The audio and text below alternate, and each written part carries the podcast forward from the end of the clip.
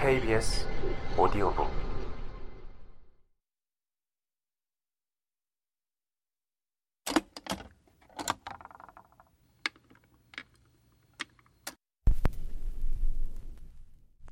법이라는 저울에 달아 사람을 구하라.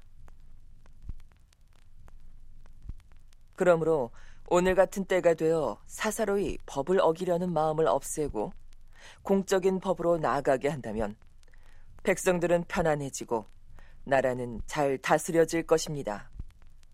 또한 사사로운 행동을 버리고 공적인 법을 시행하면 군사력은 강해지고 적은 약해질 것입니다. 그러므로 득실을 살피고 법도의 준칙을 가지고 있는 자를 여러 신하들의 윗자리에 두면 군주는 거짓에 속을 수가 없습니다. 그리고 득실을 살펴 일을 가볍고 무거움을 잘 저울질하는 자로 외교정책을 맡긴다면 군주는 천하의 가볍고 무거운 일에 대하여 속임을 당할 수가 없습니다. 지금 만일 세간의 칭찬만을 기준으로 능력 있다고 등용한다면 신하는 군주를 떠나 아래로 무리를 만들 것이니, 만약에 붕당을 근거로 관리를 임용한다면 백성들은 친교에만 힘을 기울일 뿐 법에 따라 등용되기를 구하지 않을 것입니다. 그러므로 관리들 중에서 능력 있는 자를 잃게 된다면 그 나라는 어지러워질 것입니다. 칭찬한다고 상을 주고 비난받는다고 벌을 준다면 상을 좋아하고 벌을 싫어하는 사람들은 공적인 행동을 내버려 두고 사사로운 술책을 부려서 몰래 결탁해 서로를 위해 줄 것입니다. 또 군주를 잊어버리고 조정 밖에서의 교제만을 하며 자기 패거리들을 추천하려고 하면 아랫사람은 윗사람에 대한 충성이 희박해지는 까닭이 될 것입니다.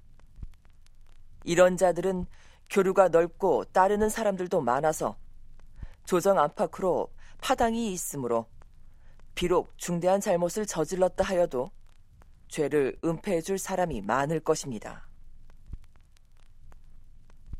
그래서 충직한 신하는 죄가 없는데도 위태로워지거나 죽임을 당하며 사악한 신하들은 공이 없어도 편안함을 누리고 이익을 봅니다.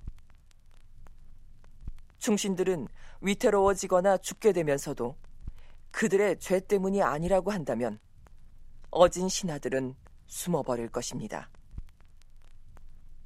또한 사악한 신하들이 공이 없어도 편안함과 이익을 누린다면 간신들만이 등용될 것입니다. 이것이 나라가 망하는 근원입니다. 만일 이와 같다면 신하들은 법을 저버리고 사사로운 이익만 중시한 채 공적인 법을 가볍게 여길 것입니다.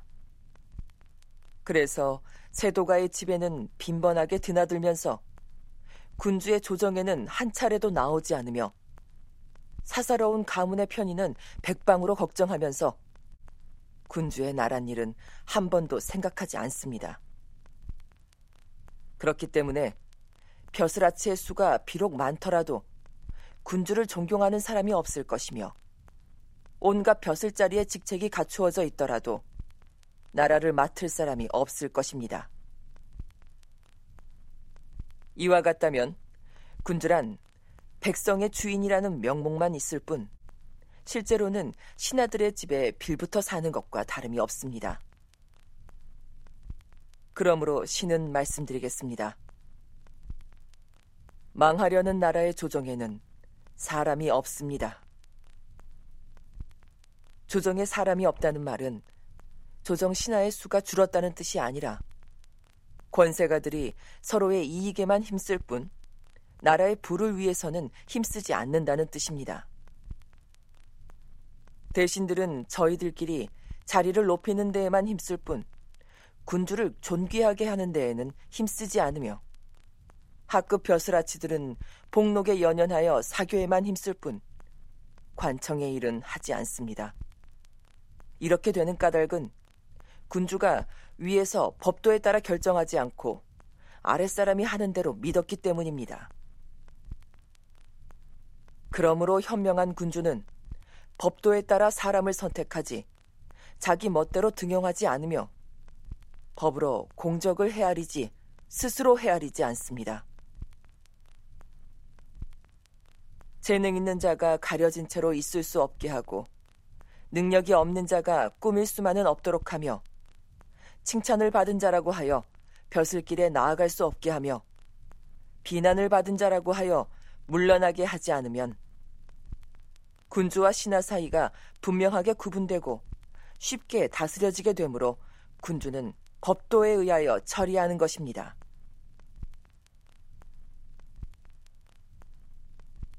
공적인 법을 받들며 사적인 술수를 버려라. 현명한 자는 남의 신하가 되어 자기 몸을 북쪽으로 향하여 군주에게 자산을 맡긴 다음부터는 두 마음을 품지 않습니다. 그는 조정에서는 감히 낮은 직위라도 사양하지 않을 것이고 군대에서는 감히 위난이라도 피하지 않을 것입니다.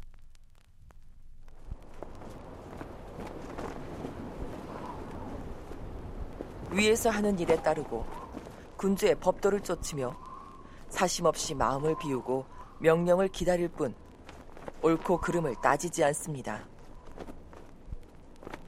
그러므로 입이 있어도 사사로운 말을 하지 않으며 눈이 있어도 사사로운 것을 보지 않아서 윗사람이 하는 대로 다 할 수 있는 것입니다.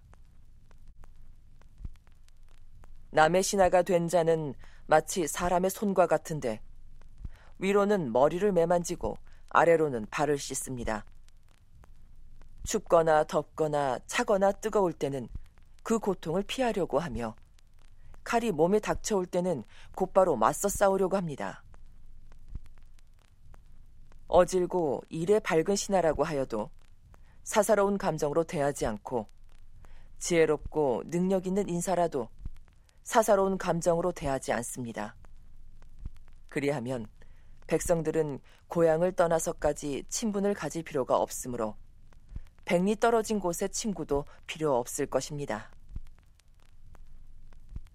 귀하건 천하건 서로 넘보려고 하지 않으며 어리석은 자와 지혜로운 자가 저울에 달듯이 능력에 걸맞게 서게 된다면 다스림의 극치에 이르게 될 것입니다.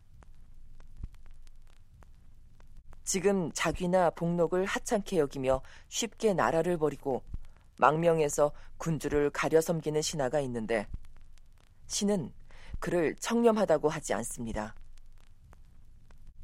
거짓 주장으로 유세하고 법도를 어겨가며 군주에게 대들면서까지 억지로 간언하는 사람이 있는데 신은 그를 충성스럽다고 하지 않습니다. 은혜를 행하고 이익을 베풀고 아랫사람들로부터 명성을 얻는 짓을 신은 어질다고 하지 않습니다.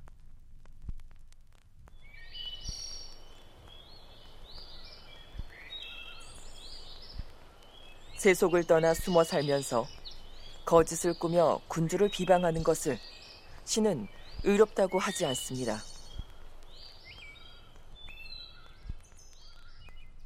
나라 밖으로는 다른 제후들에게 사신을 보내며 안으로는 국력을 소모시키면서 나라가 위태로워 멸망하기를 기다렸다가 험악한 태도로 군주를 겁주며 말하기를 외교에 있어서 내가 아니면 친교를 맺을 수 없고 적국의 원한도 내가 아니면 풀 수 없다고 하여 군주가 그 말을 믿고 국정을 맡깁니다.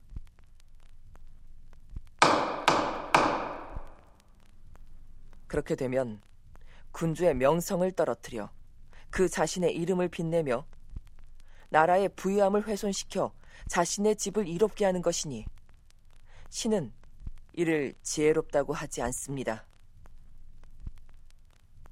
이러한 항목들은 혼란스러운 세상에 군주나 좋아하는 것일 뿐 선왕의 법도에서는 버려야 했던 것입니다. 선왕의 법도에서는 이렇게 말하였습니다. 신하는 권위를 만드는 일이 있어서는 안 되고 이익을 만들어서도 안 되며 왕의 뜻을 쫓아야 한다. 좋아하는 것을 만드는 일이 있어서도 안 되고 싫어하는 것을 만드는 일이 있어서도 안 되며 왕의 길을 쫓아야 한다. 옛날에 세상이 다스려졌을 때의 백성들은 공적인 법을 받들며 사적인 술수를 벌이고 오로지 뜻과 행동을 일치시켜 만반의 준비를 한 뒤에 군주에게 임용되기를 기다렸습니다.